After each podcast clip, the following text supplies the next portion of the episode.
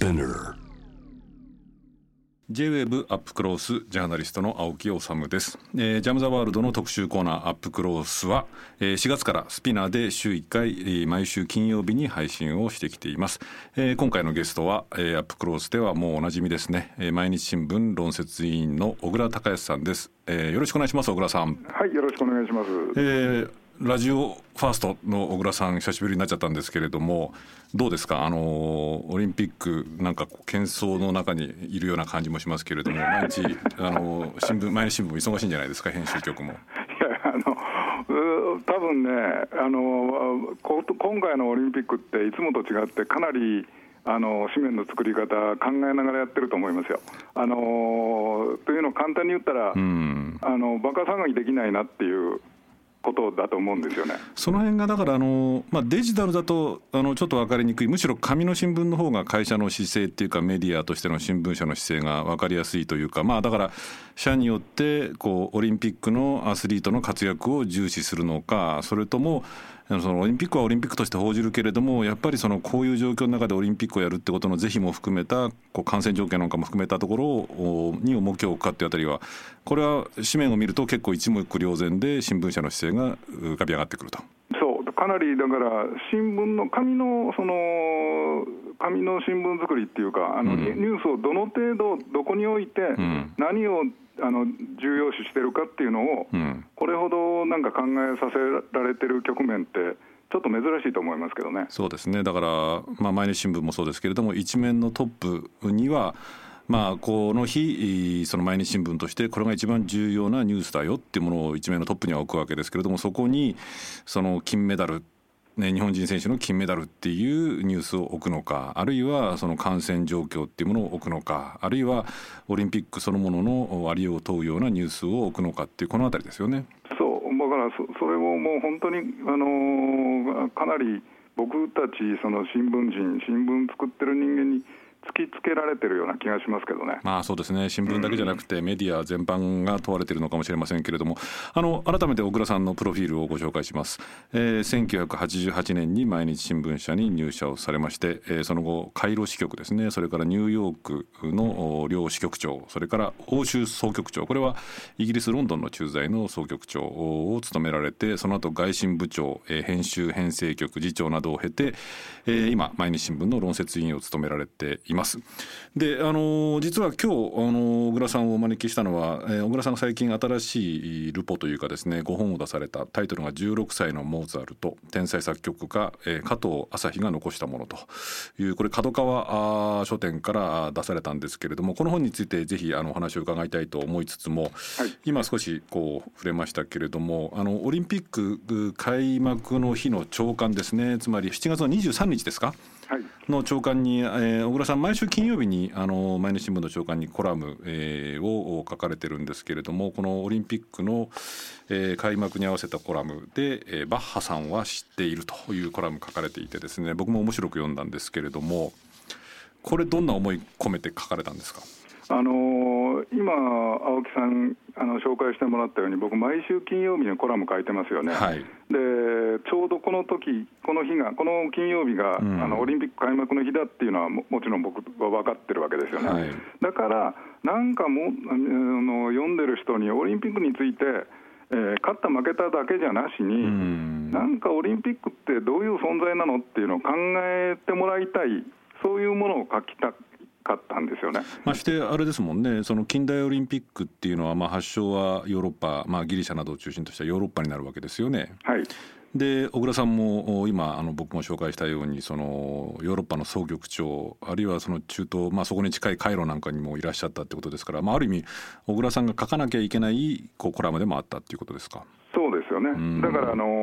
まあ、僕のコラムっていうのは、あのーオリンピックがを作った、あのー国際オリンピック委員会ができた会議っていうのは1894年なんですけれどもね、うんうんパリで開かれたんですけれども、はい。い、ろんなヨーロッパのほとんどの国が、あのーその会議に出席してるんだですけれども、うん。ドイツは出なかったんですよね、はいはい。ドイツは招待されてるけど、それを拒否してるんですよ。うん。でなんでかっていうのを僕調べていったら、はいドイツは当時その世界で最大の、えー、体育組織、だからスポーツを通じた教育組織っていうのを持ってて、うん、それであのフランスに対抗しようとしてたんですよ。うん、で、その IOC っていうのは、クーベルタンが作った、まあ、はい、フランスが中心になって作った組織ですけれども、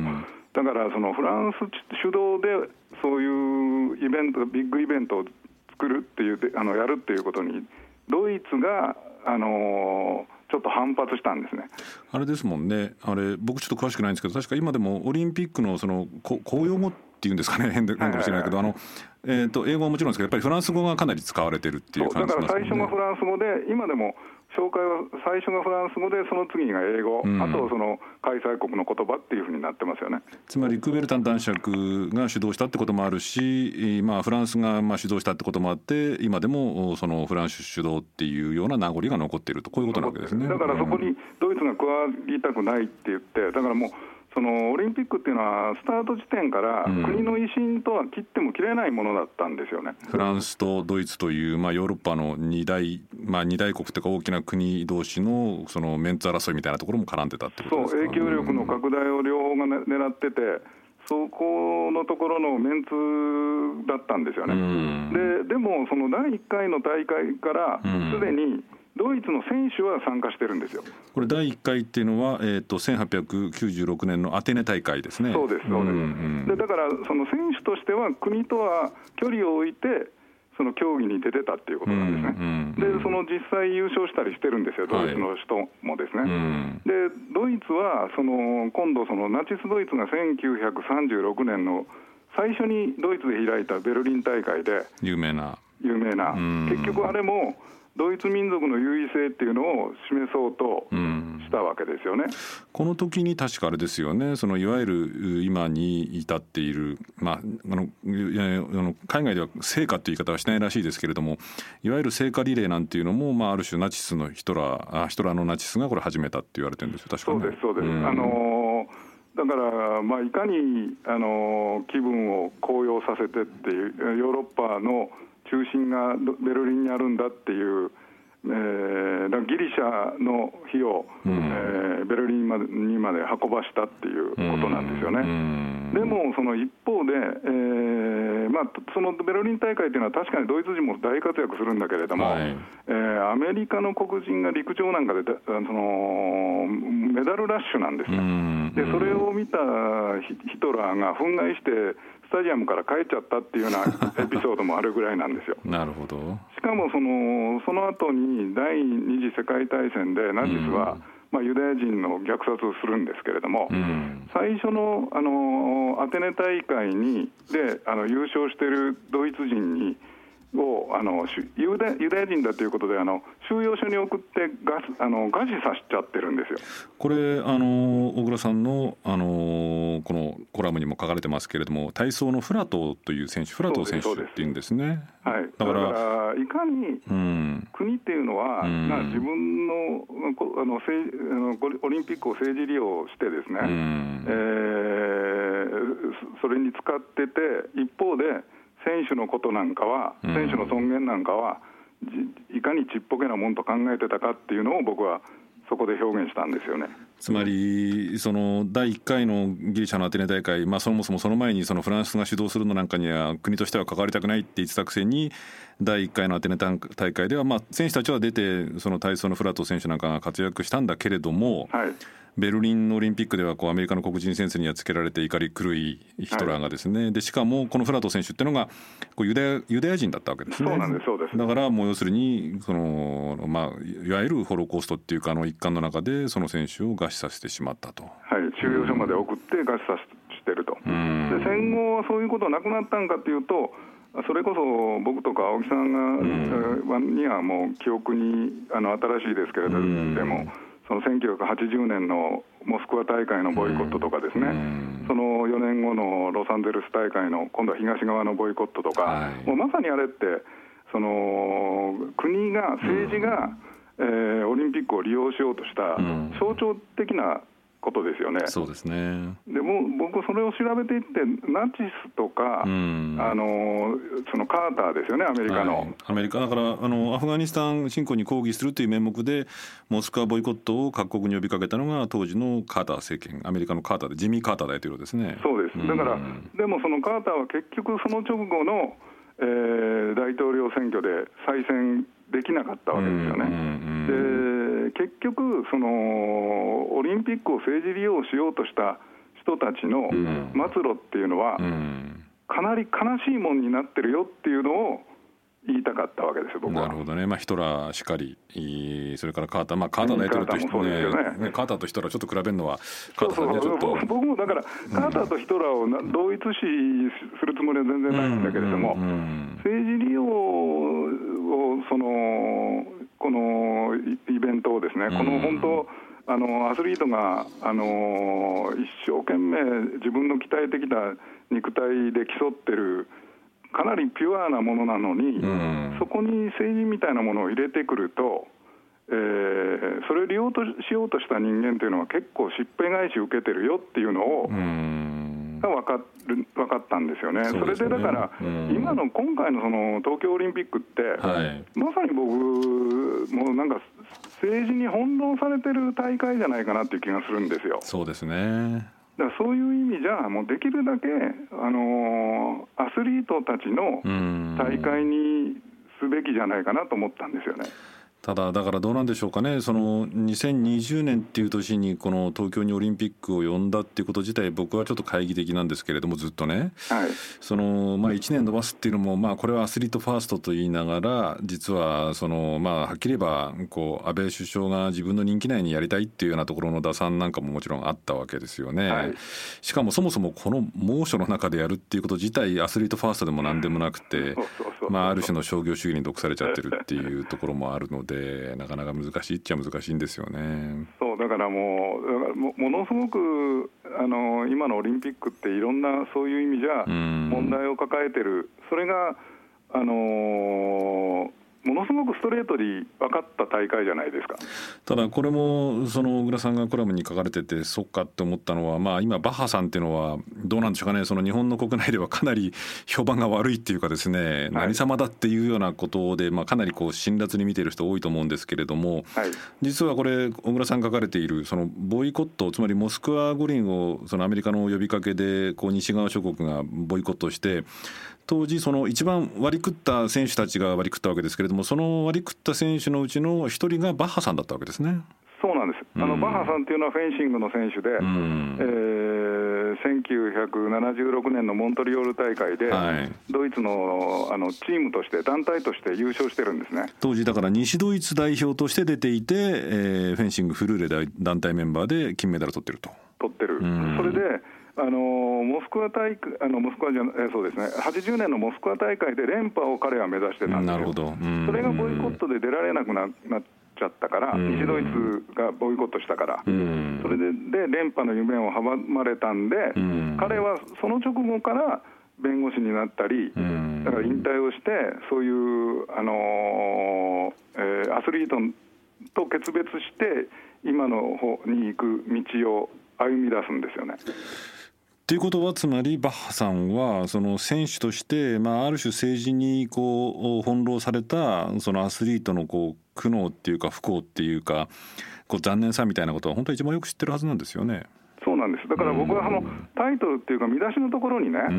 今その青木さん紹介してもらったように、バッハさんは知っているって、えー、書いたんですけれども、本文の中ではバッハさんは知っているはずだって書いてるんですよ。なるほどこのここのはずだっていうのにところにね、僕はちょっと意味を込めてて、知ってるはずなのになぜあのそれが分かんないんかなという気がしてるんですよ。どうなんでしょうか？あのあえてバッハさんの側に立つ立てばね、はい、そのコロナあということで中止するとかっていうようなことよりもやっぱりアスリートをなんとかオリンピックのこうフィールドに立たせてあげたいっていう思いがまあ、ちょっとそういう感じには僕には見えないんですけれどもあるのではないかという気もしちゃったりとかもするんですけどね。それはでもあの僕はマッハさんとしては、あの選手がにその、まあ、大会を中止するっていうことは選手にどれだけショックでどれだけ影響するかっていうのは彼は本当によく分かってると思います。でも一方でね彼が例えば広島に行ったり、あのなんとか北朝鮮の選手団を参加させようとしたりとかですね、あのもう交換言われているように、彼の目的っていうのは、ノーベル平和賞のをもらうことじゃないかっていう、まさにあのそういう政治的な動きをものすごくする人で、それはドイツでもそういうふうに思われてるんですよね。だからそこがえー、バッハさんは本当は知ってるはずなのになっていうところに込めてるんですけどね。だからあの東京の2020年というか2021年まさに今行われているオリンピックっていうものをこう何かこう人類のためにっていうことを考えるんだったらやっぱり小倉さんがおっしゃるようにそのこうオリンピックってそもそもどういうもので誰のために何のためにっていうあたりのこのそもそものオリンピックのありようを歴史から紐解くっていうこともしなくちゃいかんなって感じしますよね。僕はもうなんかそういうタイミングに来てるし、今まさにそれを考えるチャンスじゃないかなと思いますけどね。ですね。まあこのままじゃ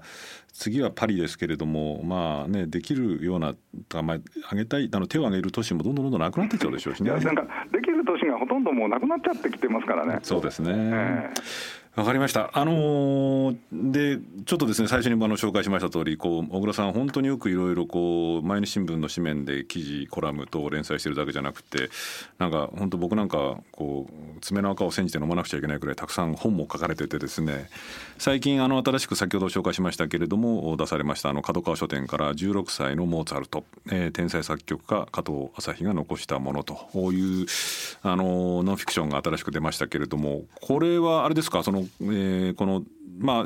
こうあんまりまあでも別にね小説じゃないからいいと思うんですけども本当に若くして亡くなってしまったな、えー、病気で亡くなってしまったまあ天才というかこう音楽に非常に才能のあるこう若者というか子供の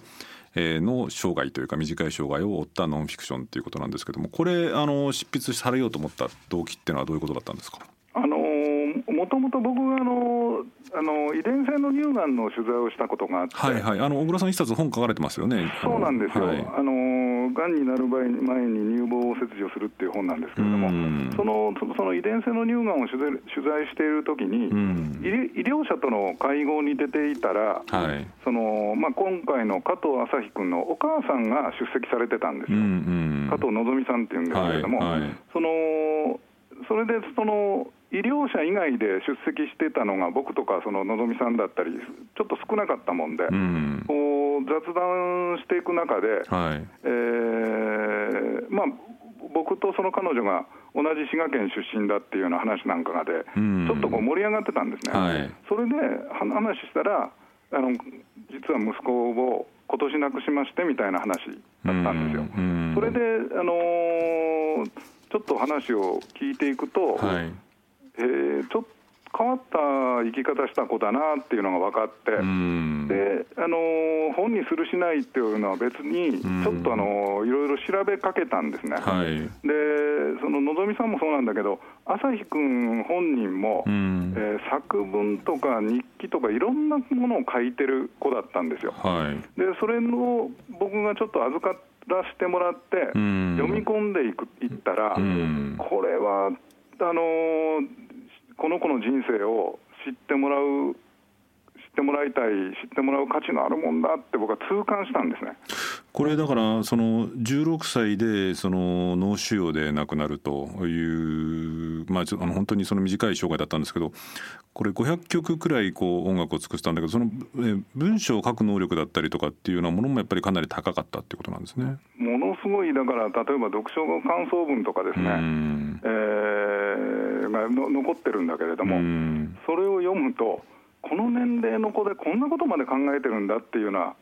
ことまで書いてますよ。うん。でだうん、だからその、まあ、特に彼はあの曲を作ること音楽ですね、あの本当に専門家からその、えっと、作曲指導っていうのを全く受けずに曲を書き始めて、はい、えーなんか例えばあの水しぶきがする音とかですね、はい、鳥の鳴く声とか、そのお母さんの言葉とかですね、うん、そういうものにあのインスパイアされて、ええー、曲をもうた多分普通の子だったらちょっとしたあのお絵描きをするとか、うん、そういうことにいくと思うんだけれども、うん、彼の場合、そこを音符に置き換えていった子なんですよ。これだけど、まあ、あの小倉さんご本の中でも書かれてるんですけども普通は作曲家っていうのは、まあ、いろんなスタイルがあると思いますけれどもこう楽譜にこう音符を書いていくみたいなこうことするわけですけれども彼の場合はもうその一番最初のこの作曲っていうのは何歳ぐらいの作曲なんですか？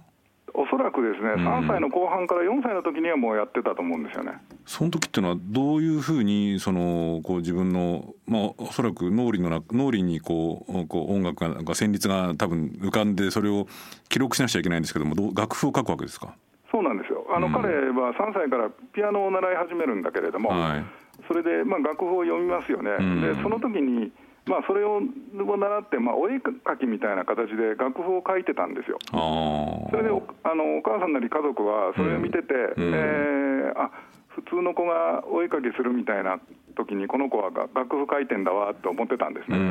それがでもある時えー、その母親がその楽譜をよく読んでみると、うん、そのオリジナルの曲になってたんですよ。あの朝日、これ、あなたが作った曲なの？って言って、うん、そしたら、あの朝日君が、うん、そうそう、そこのファのところを半音上げてとか、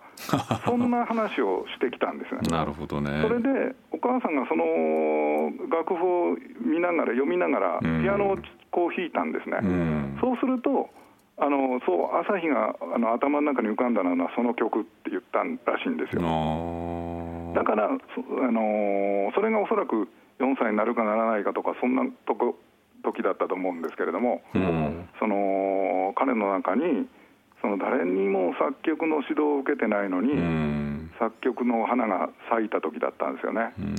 つまり、まあ、今小黒さんもおっしゃったようにそのこう子供がこう五線譜あの五線譜になんかこうおたまじゃくしのやつを適当にこう書き入れてたわけじゃなかったって最初はそう思ったけどもそうじゃなかったってことなわけですね。そうなんですよ。それでそれ以降はもう毎日のように曲を書いてるんですよ。でその書いたあの五線譜っていうのが、もう三十何冊いまだに残ってるんですけれどもね、だからそのおよそ500曲っていうのが分かるんですけれども、それも僕はあの読ませてもらってるんですけれどもものすごくあの幼い時から緻密に書いてるんですよ。で、その音楽の専門家なんかが驚いたのは、あのほとんど消した後とかがないんですよ。だからその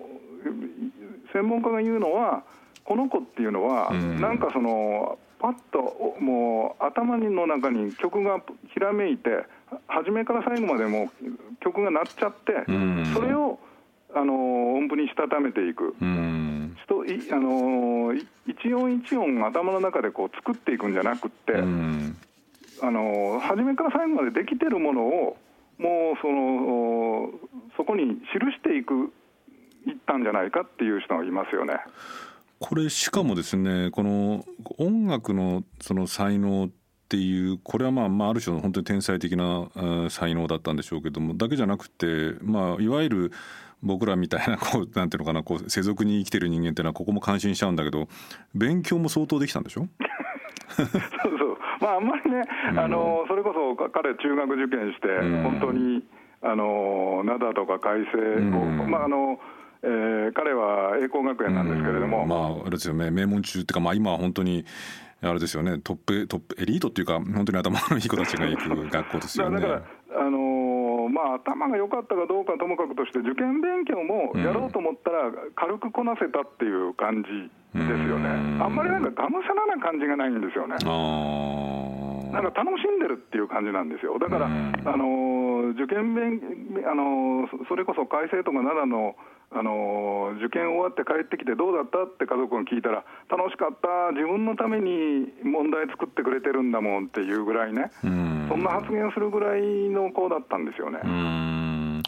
このその特に、まあ、あの作曲の才能っていうのはこれはどうなんですか？その一般的にこう例えばねこう池部慎一郎さんって僕もあの何度か目にかかったことあるんですけれども作曲家の池部慎一郎さんなんかもものすごく評価してたようですけれども今日ちょっと実はねあのいろいろこう著作権の関係があってこう実際に聴いてもらえればいいんですけど音楽流せないんですが、はい、小倉さんなんかが聞かれたりとかあるいはそういうそのプロの音楽家の人たちに取材をしてそのこの加藤朝日君のこの作曲の才能っていうのはみんなどんなふうに評価されるんですか？で僕もあの音楽家じゃないんでねそこを書くときに一番気使ったんですけれどもだから音楽の専門家の人にあのそこは分析をしてもらってるんですけれどもね。あのものすごくオリジナリティがすごいんだと、だから、おそらくですね、専門のあの作曲家なり、作曲家やってる人のその指導を、ま、最後まで結局受けなかったんで、それだから、あの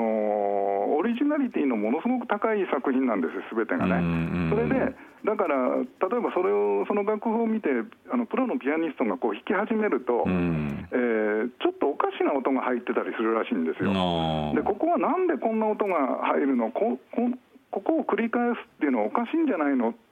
だからこれってちょっと発表するに値しないなって思ってるんだけれども、弾いていくうちに逆にでもこれこの曲ってこの音しかやっぱりなかったなこの曲が最高の音だったなって気づかされたりするらしいんですよ。だからむしろあのー、いっぱい曲いろんな曲を弾いてるピアニストの人たちはこう来たらこの音の次はこうこの曲に行くのが普通だっていうのに、あのー、頭の中っていうのはそういう思考になってるんだけれども、加藤亜生君の曲っていうのはそこから外れた曲を出してくるんで。えー、初めはもうちょっと戸惑うらしいんだけれども、弾いてるうちになるほどこの曲のここの部分っていうのはこの音しかなかったなって思わせるような曲らしいんですよね。だからどうなんでしょうかねいや僕も本当に音楽は素人なんであのあの分からないんですけれども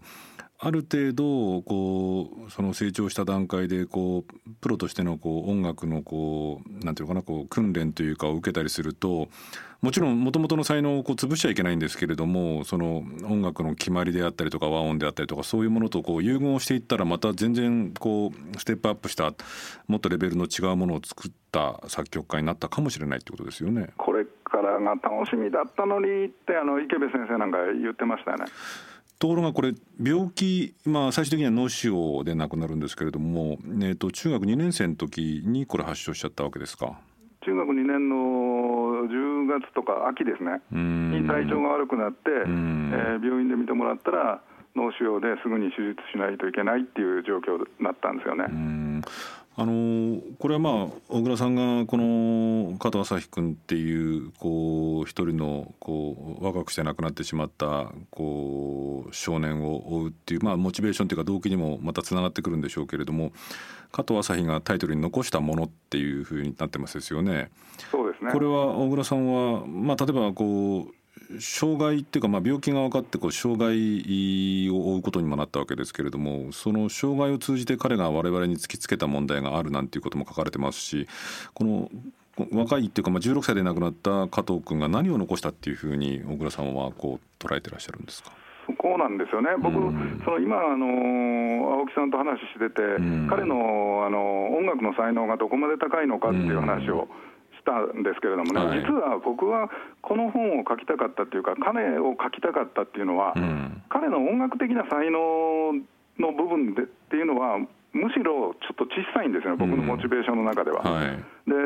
あのそれはもういろんな才能ある人はあると思うんだけれども、うん、僕は彼しか多分こう持ちえなかった考え方というのがあって、うん、それはどういうことかっていうと、彼だから中学2年生で脳腫瘍になって、うん、特に、まあ、い一旦ちょっとあの手術してあの健康回復するんだけれども、えー、またあの再発して、あのまた最後あの目が見えなくなったり、えー、立てなくなったりしていくわけですよね、意識も朦朧としちゃったり、かなりもう、えー、命がもう短いっていうのが、誰からも分かるような状況になるんですですけれども、まあね、脳腫瘍ですから、おそらくこう身体機能なんかにこういろんな影響が最終的には出てきちゃうってことですよね。そうなんですよね、うん、もうで全身になんかこう、あのがん細胞が散ってるような状況になっちゃってて、うん、でそそこその時に彼が日記とかに書いてることがですね、あのもうこんな体になったけれども僕は、えー、苦しんでいる人たちのために何ができるだろうって書いてたりするんですよ。で僕にできることって作曲しかないからっていうんであの僕と同じように苦しんでる人たちがいいっぱいいるだろうからその人たちに音楽の力でその人たちの気持ちを、あの少しでも和らげたい少しでも癒してもらえたらって言って彼は本当に目が見えなくなって、あのもういつも吐き気がしたりあ頭痛がすごくしたりっていう苦しい状況で、えー、3曲の、あの3つ曲を書き上げて、えー、旅立つんですけれどもね。だからそこのものすごく自分自身が苦しい時に、彼の頭の中には、えー、なんか他の人あの他人の苦しんでる人とかで彼は本当に言ってるんだけど自分が、えー、もしも人間が死んだ後でも、えー、それに続く次のの世代の人たちとかね、残残った人々になんか自分が貢献できることがないかなって言って曲を作っていったんですよ。なるほどでそそこの姿にですね、えー、僕なんかこう今の世の中を、まあ、いろんな見方をする人がいるだろうけれども僕ここその10年とか20年ちょっとあの日本だけじゃないですよ、あのもう世界中がですねなんかあの効率を重視したりお金儲けがすべてでね、うん、えー、金儲ければいいんだとかね、うん、いやあの僕、あれがすごくショックだったんですよね、最近あの、経済産業省のキャリアがね、はいはい。うん、あのそれこそあの国のお金、あの給付金ですよね。給付金ですかね、給付金ね、給付金。を詐取したっていう時期があったじゃないですか。はい、経産省がまあ、コロナで苦しんでいる人たちに向けて、まあ、ある意味でその少しこうなんていうのかなこう多少、えー、その粗雑というか、まあ、荒くても早く給付しようっていう形でこう経産省が仕切った給付金をその荒さを知っている経産省のキャリアの若手官僚たちがまあ騙し取ってたっていうこういう事件ですよね。ですよね。で、うん、彼らもすごくおそらくあのー、頭がいいし、うん、えー、いろんなことを考えられる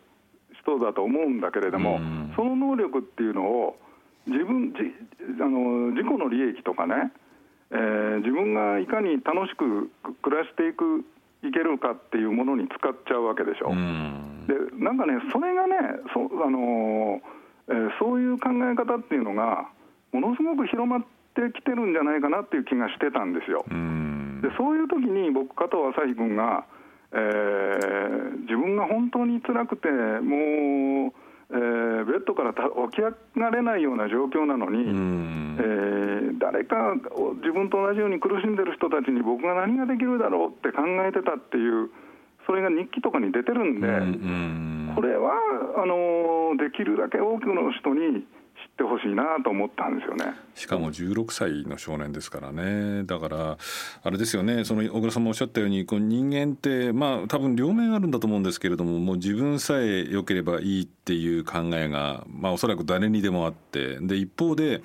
利他っていうか、まあ、他人のために何ができるのかっていうようなものもおそらく両面持っていて、まあ、その前者が大きい人と後者が大きい人とかいろんな人がいると思うんですけれども確かにまあ小倉さんとねこのずっとこの間議論してきましたけれどもねなんとどこそこファーストとかって言ったりとか ねそういう。うん、ラジオファーストはまああるですけれども あのアメリカファーストとかっていうようなこう風潮が強まってる、まあ、特にねあの季節して今回のオリンピックっていうものをそのどう捉えるのかみんな、まあ、IOC にしても日本の政権にしても結局自分たちのことしか考えてないじゃんっていうような状況にもなんか通じるところはありますよね。そうなんですよ。でもね、うん、僕その、まあ、朝日君が今説明したようになんかすごく周りのこのことを考える人だったんだけれども、うん、それだけじゃなしに、その朝日君の周りの人たちが、例えばあの栄光学園の同級生とかもね、はい、朝日に何かあの僕ができないかって考えてる子がすごく多くて。なるほど。例えば朝日君がウクレレの音が好きだからって言って、わざわざウクレレを習いに行って、朝日君の前であのもう目目の見えなくなった朝日君にウクレレを弾いてあげると。で朝日君は自分はもう何も彼そのウクレレのお礼ができないから一生懸命その彼が来てくれる前の日から拍手の練習をするっていうね。そういうね、えー、人間って結局、えー、自分のことだけじゃなしにだから他者のこととか他の人のこととかえー、にのに一生懸命自分のエネルギーを使うことで楽しみを見出せる存在なんですよね。これは。でただそれを、あのー、忘れがちになってるんじゃないかと。本当はそういうことをした方が人間って幸せを感じられるもんなんですよ多分。だから小倉さん書かれてるわけですね。この朝日と関係した朝日君と関係した人々の話を聞きながら、えー、私は、まあ、小倉さんは人間が本来持っている能力が確認をできたというようなそういうようなことも書かれてますよね。そうなんですよ。僕はだからこの本を書きながら、まあ、いろんな人を取材してて人間ってあこんなに素敵な人たちがなんだと、こんなに能力が、あの能力っていうのはその、頭がいいとかあの、なんか成績がいいとか、こんな運動ができますよっていうんじゃなしに、自分以外のもののことをあの考えて、最初に考えてあげられる存在存在なんだよっていうことなんですよね。まああれですよね。あのこの本あのぜひあの皆さん多くの方に読んでもらいたいんですけど。またちょっとぜひ小倉さんありがとうございました。はいありがとうございます、はい、またよろしくお願いします。はいどうも。えー、今回は、えー、新刊16歳のモーツァルト天才作曲家加藤朝日が残したもの角川書店を出されました。毎日新聞論説委員の小倉隆康さんにお話を伺いましたえー、 SPINEAR で毎週金曜日に配信している UP CLOSE ですが、えー、私青木理それから堀潤さん津田大介さん安田菜津紀さんが、えー、週替わりで新しいエピソードを配信しております、えー、 Apple Podcast Amazon Music、えー、Spotify Google Podcast でも、えー、ぜひお楽しみください、えー、次回の配信は8月の6日担当は堀潤さんになります。以上 J-WAVE UP CLOSE でした。